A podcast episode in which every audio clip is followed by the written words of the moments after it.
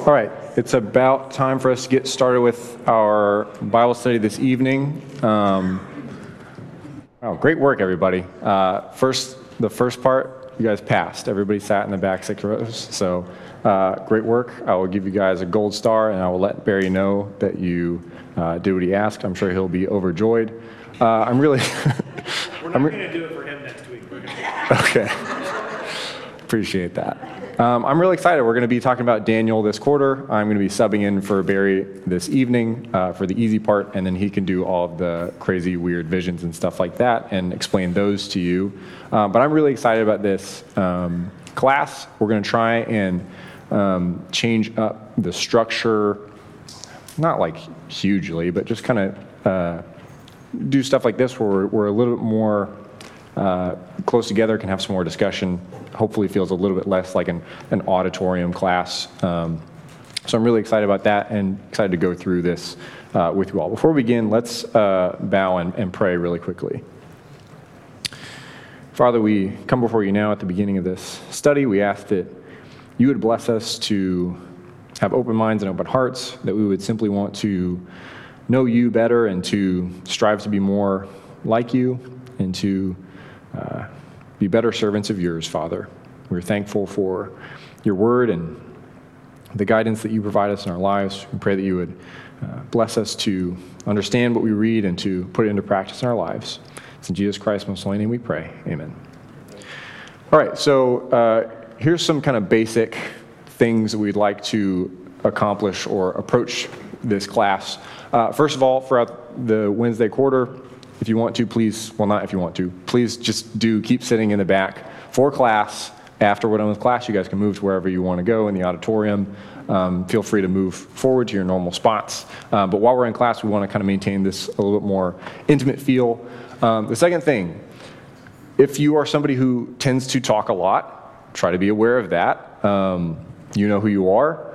Uh, try to, I'm not saying don't talk, but just try to not dominate the conversation because there are introverts and extroverts in any group, and there are introvert and extroverts in this group. And you're, if you're an extrovert who likes to talk a lot, sometimes that creates a block for people who are introverted like me who are like I, I want to say something but also like i need a minute to think about this before i'm ready to talk so if you tend to talk a lot in class maybe you try and throttle back one or two comments um, instead of your normal vol- volume. Does that make sense? Hopefully that doesn't sound mean. I know you guys can accomplish that. The other piece of that if you're somebody who doesn't talk uh, be brave. Tell us what you think. We want everybody to be able to participate in this class and to share their thoughts.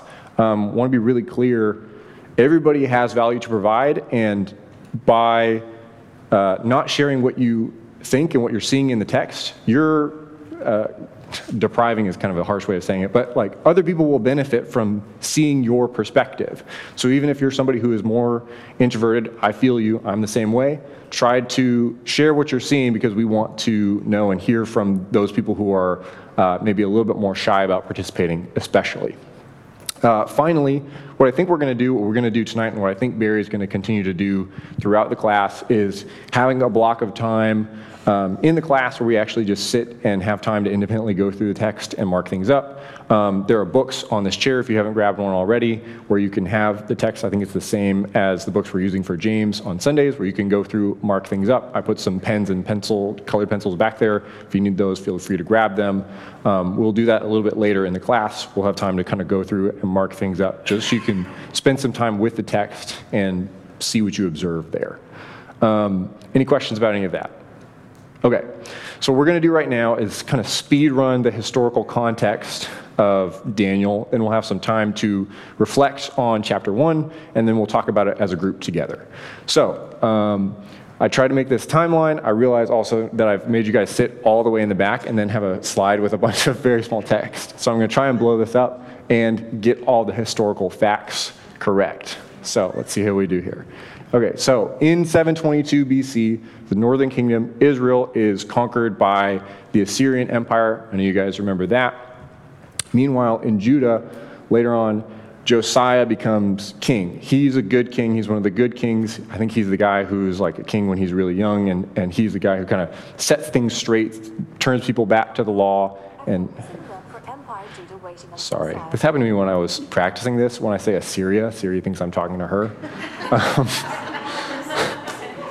uh, so Josiah becomes king, and he reigns from 639 until about um, 608. Meanwhile, Nineveh, the capital of the Assyrian Empire, is now overthrown by Babylon. So Northern kingdom Israel has been wiped out by Assyria. Assyria then gets wiped out by Babylon. Judah's kind of plugging along until um, later on. In 608, Josiah dies. His son Jehoahaz becomes king. He reigns for about three months. Jehoahaz gets captured by Egypt, and they establish Jehoiakim, his brother, as kind of their guy in Jerusalem, and they're sort of like have been semi captured by Egypt. It's kind of a weird situation. I don't know the whole story there. Ask Barry.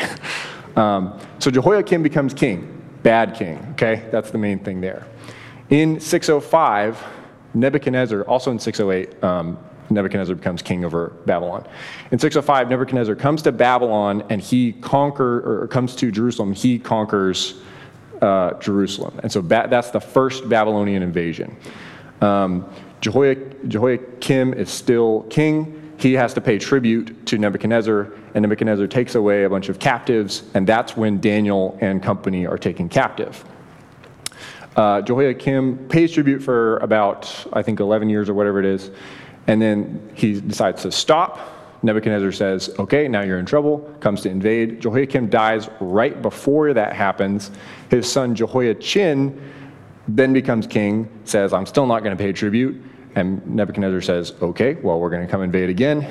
He's taken captive to Babylon, and his younger brother Zedekiah is established as king in Jerusalem. Then in 586, there's a third Babylonian invasion.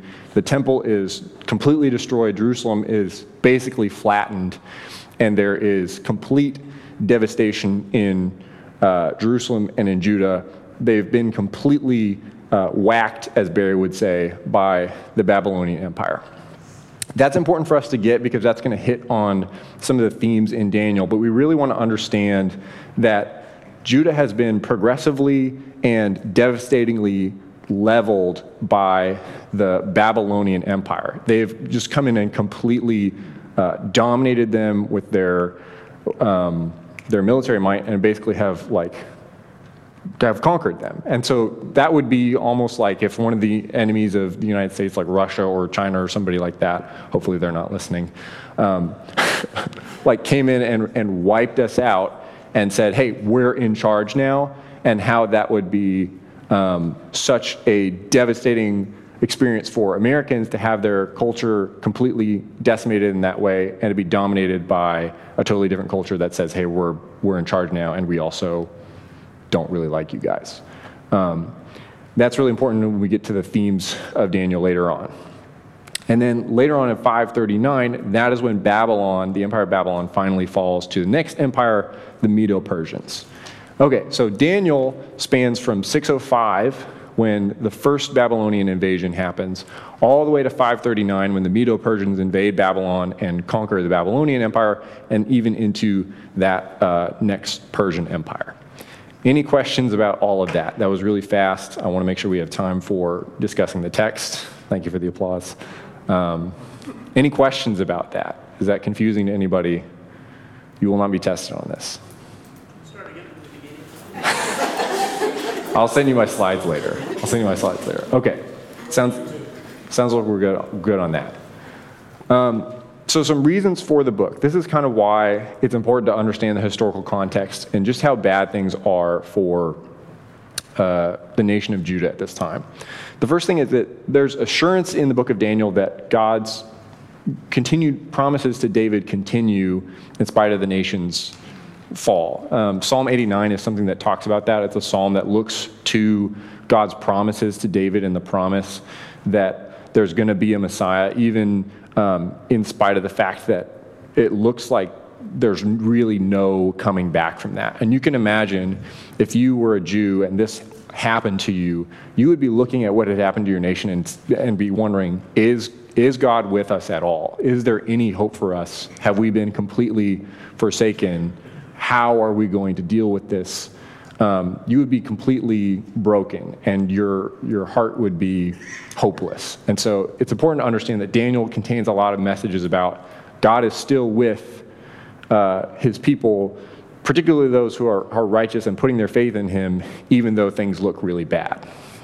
The second thing is that uh, God rules in the kingdoms of men. Even when all these things are happening and Babylon is becoming this great power, it's very clear that God is the one who is really in control. God is the one who is allowing people to succeed or fail, and that that is something that God's people can put their trust in. That God is the one who rules over the nations of men. They are not able to uh, compete with him or fight against him.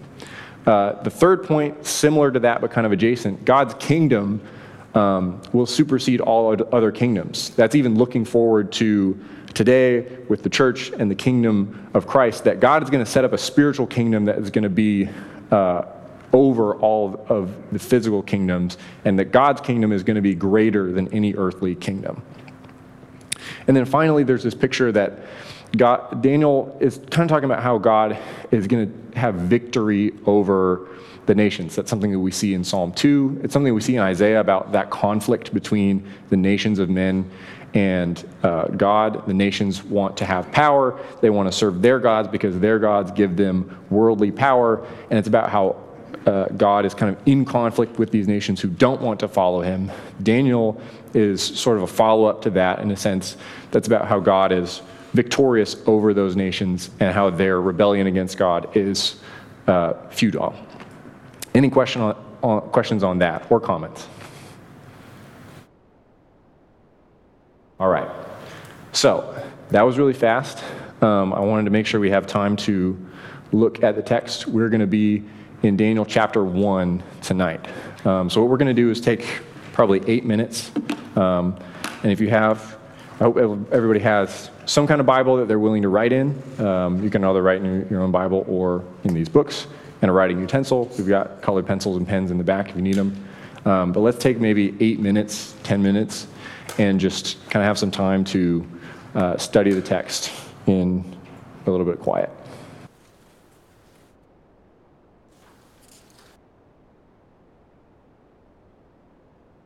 All right, hopefully that gave you guys uh, some time to be able to look at the text and hopefully dig into it a little bit. Um, the way I'd like to kind of structure this is just with the question that's on the PowerPoint. I just kind of want to get a sense of what you guys observed and talk about that, similar to uh, what we've done in previous studies. Uh, let's focus first on, on the first uh, seven verses, the story of just Nebuchadnezzar coming in and Daniel and his friends being taken away. What do you guys notice that sticks out to you in the first seven verses? Yeah, Josh. The uh, imagery of King David that I and handsome, royal, noble, no physical defect. That's kind of brings to mind King David.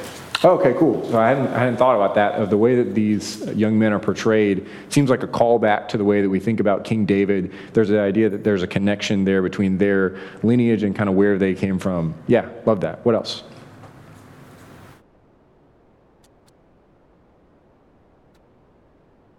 Yeah.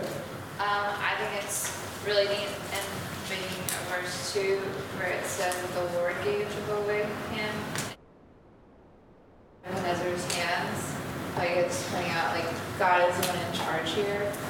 Uh, even though Nebuchadnezzar proceeds to put his treasure into the house of God, like God did it. Like the Lord is the one who is in charge.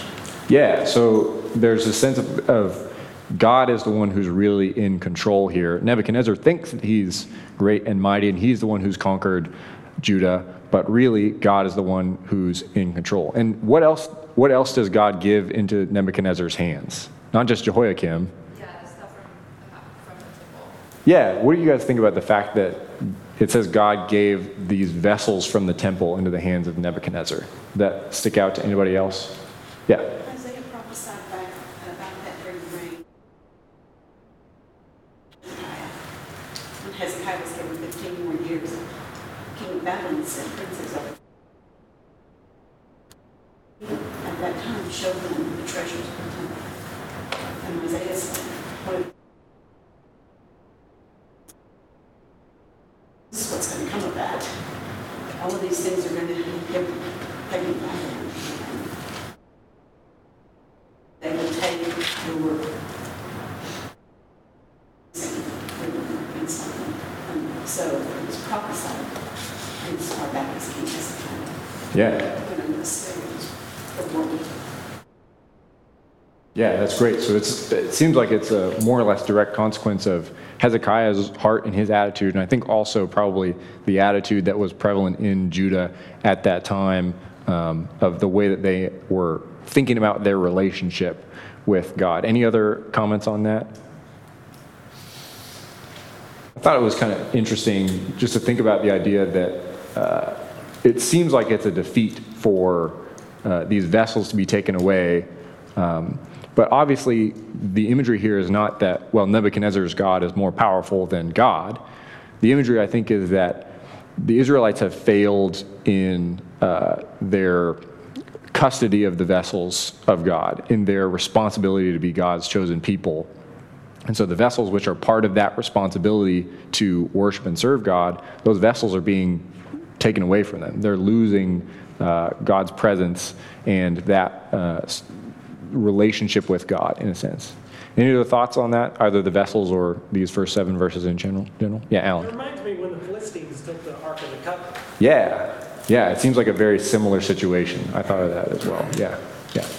Given that this book is written by Daniel, I think it's interesting that he characterizes God as being the one in control here. And I think it frames why he and his friends are able to engage while they're in this captivity in the way that they are. Because they're not framing it framing it as God at work. God is doing something here. It's not Babylon is taking over and all of these, you know, these horrible things are happening. It's God is doing something. Yeah, there's a very distinctive perspective in the way that Daniel's writing about these things that's different from what it would look like from the outside. And it seems like that perspective is directly influencing the way that he's handling these situations. And we'll, we'll even see in chapter two that that perspective that God is the one who's at work is a significant part of the way that Daniel approaches things. Yeah, Chad. I think it's interesting, we see the beginning of the arrogance of Nebuch- Nebuchadnezzar when he put the prerequisites out there for the youth and, you know, without blemish, good, good appearance, and knowing, you know, a few chapters later here, we're going to see he turns into this wild beast. So we we definitely see his carnal mind and heart, of course. Yeah, that's interesting. That's a, I hadn't thought about that, but Nebuchadnezzar is kind of selecting these guys based on very external, worldly uh, criteria. That's like, who's going to make me and my kingdom and my empire look the best? Like, give me those guys. Yeah, that's a great point. What else? Yeah. It's going to be jumping a little bit, but it struck me looking back, like a little farther away, the, the vessels that were taken to, to put in the temple of um, Nebuchadnezzar's God. These were vessels that were meant for God, for the true God's glory. And he took them for himself and, and his, his idol.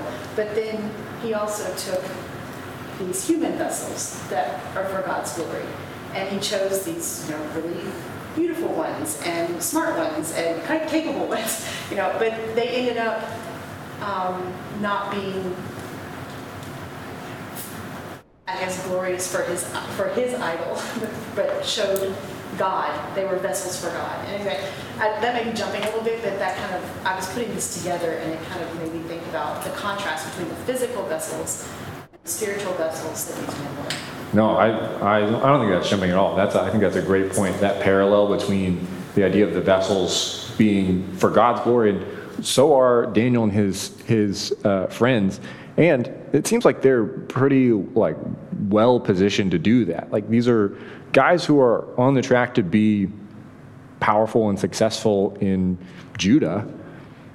You would think that those would be the kind of guys that would also bring glory to Babylon by taking them away, but they still are the ones who are giving glory to God. Yeah, great point. What else? Yeah. I don't, know what, it- if it means anything, but of the four men of Judah that are talked about here, I think it's interesting that we always refer to Daniel by his Hebrew name, and the other we always refer to by their Babylonian names that they were given. Yeah, that is really interesting, and I have no idea why that is. And it's really interesting. I uh, was at, used to be at a church where the preacher was very adamant, like, don't call Shadrach, Meshach, and Abednego by their Babylonian names. Call them by their Hebrew names, because that's what they would want. And I'm like, I get that, but also in chapter three, it refers to them by their Babylonian names, so it's a little bit tricky. But yeah, that's really interesting. I have no idea why that is. Um, yeah, Allison. say, back to Sarah's point about Nebuchadnezzar reappropriating things that were for God, that name change is kind of a way of doing that as well. It's like, we're rebranding you, we're training you in the wisdom of, of the Chaldeans, we're teaching you the language, we're we're rebranding you. But the change of their name does not change the position of their heart or who they're serving. And so that name, in a way, was not bothersome to them. They continued acting in the way that they were to act regardless of the name change. Yeah, it's a great point. It- Evidently, the name didn't affect the way that they thought of themselves. Yeah, Belinda. That's interesting, adding on to um, what Allison was saying, each one of those names, um, the names of Shadrach, uh, Shadrach, Meshach, and Abednego, they were all named after idols. So when you look at the literal translation of the name, it's three different Babylonian idols. Well, actually, four, because they, uh, Daniel was too. He- was, his name was Shazar. So I think that's interesting that Nebuchadnezzar did everything he could do to just submerge them into the culture, just to, just even, even changing their name, to just the name point of identity in a lot of ways that we have, our names. Yeah, I'm glad that you brought that up because their, their Hebrew names all relate back to God and, and are some sort of phrase or statement about God and who He is. Um, and their Babylonian names are similar, but they're about Babylonian gods. And so the message that goes along with the names and what's happening here in general, this idea of them being brought and being trained in the Babylonian language and culture, and their names are changed and they're living in the king's palace, it seems like, and they're going to be educated and eat the king's delicacies. All of that is about Babylon asserting its authority over Judah. And you think about, okay, so you've just conquered a nation. How are you going to prevent them from rebelling? Well, the people that I would immediately want to remove from that nation and indoctrinate to my way of thinking are the people who are the richest and the smartest, because they're going to be the ones who have the best shot of developing, developing some sort of rebellion or something like that. So if I can get rid of the people who have a lot of money and who are really smart and can figure out how to overthrow me, and I can bring them over to my side, and if I can get the young ones who have all the energy and who kind of represent the, the vitality of the nation, if I can take those people out, and so all we have are the people who are old and poor and not very well educated, man, that's like a pretty easy nation to rule over. And I get to take all the smart people and they can come with me and help me out. And I'll just indoctrinate them to my way of thinking. And I'll do that by bribing them with really nice stuff and changing their names and identity so they don't attach to their old culture anymore. All of a sudden, I'm the one who's in control. And I think there's a parallel there between what Nebuchadnezzar is trying to do and the obvious strategic benefit and how Satan tries to control us by detaching us from our identity as Christians. All right, so what about this uh, incident with eating the king's food um, in 8 through the rest of the chapter? What kind of things do you all see in that section? Yeah. Kind of, um, ripping off what you just said about the control, I noticed in verse nine that God made the overseer sympathetic to Daniel. Um, but he feared his king. And I just noticed like a difference in the, the mindset that comes with God versus the king. God is about love and sympathy, whereas his king just fear. Yeah, there's a, there a very different uh, approach to Daniel versus the, uh, the chief, whoever he is, the chief guy. Uh, the chief guy is just, doesn't really seem to like have any particular affection for Nebuchadnezzar. He's just the guy in charge, and if I cross him, I get my head chopped off, literally. Whereas Daniel seems to have genuine trust in, in God and his faithfulness. And so, even though uh, Nebuchadnezzar and God are both sort of kings in this parallel, there's a real difference in the way that these two subjects relate to their kings. Uh, Michael, you had a comment. I love that just asks in verse 8. Just shows the power of asking that he could have just like protested or, you know, gone on a hunger strike or whatever, but that he just asks and sees what, sees what God can do in the situation. Yeah, there's, I think, a good lesson there in how to be, maybe as Christians today, in the world and not of the world. Uh, Daniel's very res- resolved to do the right thing, but he's not going to throw a fit about it or be rebellious about it. He's actually trying to go about it in the most submissive and respectful way possible, it seems like. What else do you guys notice? I think he's given, a- he's given the, the official a chance to say, oh, for example, he's saying, give, give us ten days, just give us ten days. That gives the official to say, okay, I'll, I can do it for ten days. Then I, I can either go one way or the other. Because They're basically bartering and saying, give me ten days, and I can look at me, and if you look worse, then we'll go back to what you guys want to do. So that way, I think it's giving, giving the guard a chance, even though it says that God um, caused the official, I think also the guard is getting a chance here to make that determination, to say, okay, I'm going to give you 10 days, and after that 10 days, and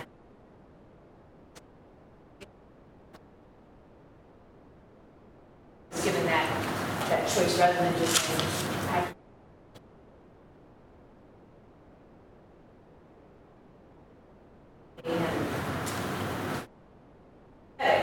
he also gave us uh, some leeway to make those choices. Does that make sense? Yeah, it's not, it's not like God is just mind controlling this guy to get him to do. I think this official also, I think there was a, he was leading, the official is also being led to say, hey, this is saying what we're talking about. for me. Yeah, yeah. What else? It wasn't just that they didn't want to eat this food. When he says the fire, to me, the food must have been unclean. Yeah, so that, that I think is an important point that maybe we take for granted. I I think probably a lot of us understand that, but like maybe we don't. The issue here doesn't seem to be like, oh, I'm just like, I don't want to eat the king's food because he's the king and he captured me and I don't like him. It seems like what's going on here is the food that's being given to them would have violated the Levitical laws of what was clean and unclean, and it would have violated the law for what was right for them to eat. It probably would have been, I don't know, bacon and stuff like that. a lot of pork on that. Sure, yeah. Yeah, Julie. Which shows that Daniel already knew the law, I mean, Yeah, I thought that was interesting. And I just noticed when I was reading this again that one of the things that, that these young men were selected for, all of them, were was that they were well educated. So they all knew what they were and were not allowed to eat. But it seems like only Daniel and his three friends are the ones who actually hold to that conviction after they're taken into captivity. What else do you all notice?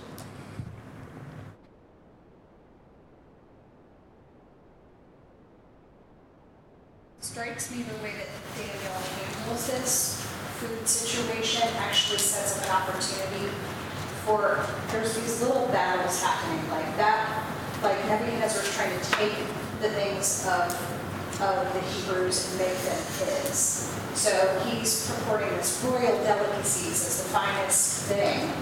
And so Daniel sets up this opportunity for a little trial to test out whose food is better, so to speak. And so we see the results at the end of those 10 days, what that looks like. So it gives an opportunity for God to win a battle, a little battle, maybe, than, than over food. Yeah, it's a great point. It's almost it's similar almost to like uh, Elijah and like the versus the prophets of Baal of like okay, well let's see who's is better. I like that. There's an idea here that uh, there's an opportunity for God to demonstrate His power and the fact that He is with Daniel. Yeah, I love that. What else? Yeah. Piggybacking off that, I wrote down, he gave space for God to work, which I really like because I don't know, I feel like we go so far, maybe like never test God, that we don't give him that space to like, all right, God, do something here. I have to imagine like Daniel's praying and I like, all right, like it's in, it's in your hands now as to whether or not I'm gonna look better in ten days or they're gonna look better in ten days. Yeah, I think that's a great point, and that's something I've thought about. Of the text doesn't state that Daniel knows that this is going to work, and we know that he, at some point, is given this ability to understand visions and dreams. So I don't know if he's communicating with God through visions and dreams at this point or anything that's happening. But based on the text, it seems like Daniel is just like, let's just do this 10 day test and see what happens. And it's not clear if he has like a concrete knowledge and faith that this is going to work and it'll actually convince them that this is an okay plan, or if it's not going to work. It seems like he's, like you said, just giving God the space to work and whatever happens, happens. And he kind of doesn't have uh, another option. But it seems like the thing that's really happening here is, is Daniel, whatever's going on, is trying to give this situation over to God. And it seems like God takes control because if you just eat vegetables, you shouldn't look fatter than people who are eating meat. What else? Yeah. I think what we're missing is that they were already on their quote diet. They were eating the same thing and were, weren't going to change for the king. Because they already had this all set up. They knew what was going to happen. So when he's saying, hey, test me for 10 days, he's saying, look, I've been doing this for 10 years. And I'm still as big as I am now and as big as they are.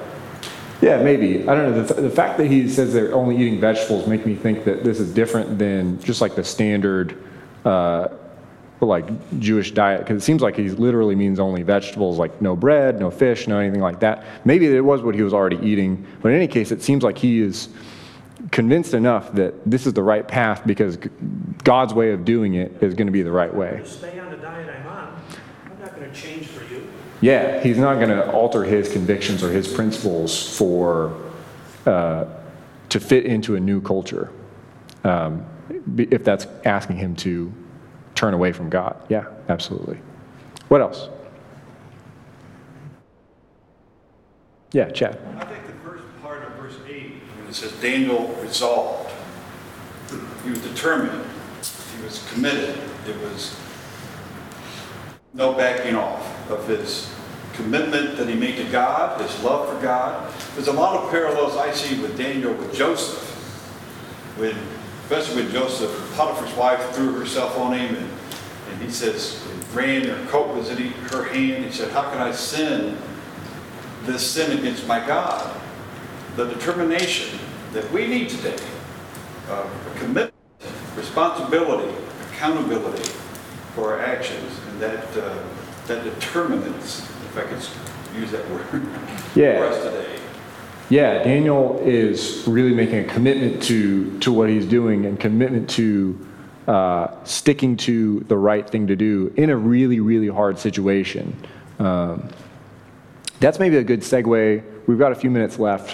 What in particular do you all see as like applications that we can take into our, our walk as Christians from this chapter? What things stick out to you that are really tangible for us today?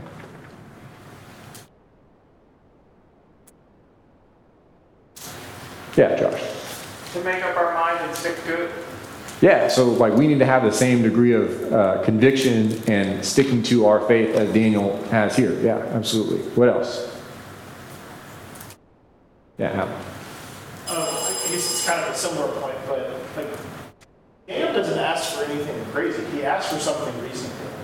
Let me do this for 10 days and I'll, let's give it a shot. And I think similar to, to Josh's point about sticking, like, to our guns when we have resolved to do something. But that, that still means we can be reasonable about situations. So, like for me, in my life, this plays out and I am frequently invited to work gatherings alcohol. And so I have to make a decision, am I going to not go to anything? I'm going to go to some of that. And, you know, most of my, my decision there has revolved around, you know, people having a drink and eating dinner, or they get completely intoxicated. I'm not going to be around for that, right? And so trying to make goals that are reasonable, um, that fit within the life that we, we do need to lead in some ways. Yeah, Daniel's not trying to be self righteous for the sake of being self righteous. He's just trying to say, what is the most reasonable, practical way that I can serve God? He's not trying to be a rebel. He's not trying to take a stand against the king. He's just trying to do what he knows is the right thing to do and do that in the way that is uh, as humble as possible. Um, I think we've got about a minute left. One thing that I wanted to call out is in um, the beginning of this, where it says, it talks about God gave Jehoiakim and the vessels into the hands of Nebuchadnezzar. And then um, he uses similar, similar language um, in verse 9, I think, when it talks about God giving Daniel favor in the eyes of the, the chief overseer. And then in verse 17, where it talks about God giving uh, Daniel and his friends knowledge and skill and wisdom and those things. That there's a parallel here between God giving uh, J- Judah into the hands of Nebuchadnezzar and God basically causing bad things or allowing punishment to come upon Judah, and God also giving favor to Daniel and his friends. And I think that's the idea that God is in control across the board. Um, and God is going to not only ensure that those who are doing wickedness are punished for that, but also that those who are following after him and who are faithful to him are taken care of. And I think we see that image in this story of Daniel. The nation of Judah has been completely devastated by Babylon, but even in Daniel's small story, we see an image of God's protection over Daniel, somebody who's trying to be faithful to God. God's taking care of him, and God's not only allowing him to survive, but to actually thrive in this environment. Um, that's all I've got for this evening. Barry will be back for chapter two next week. Thank you all for your comments.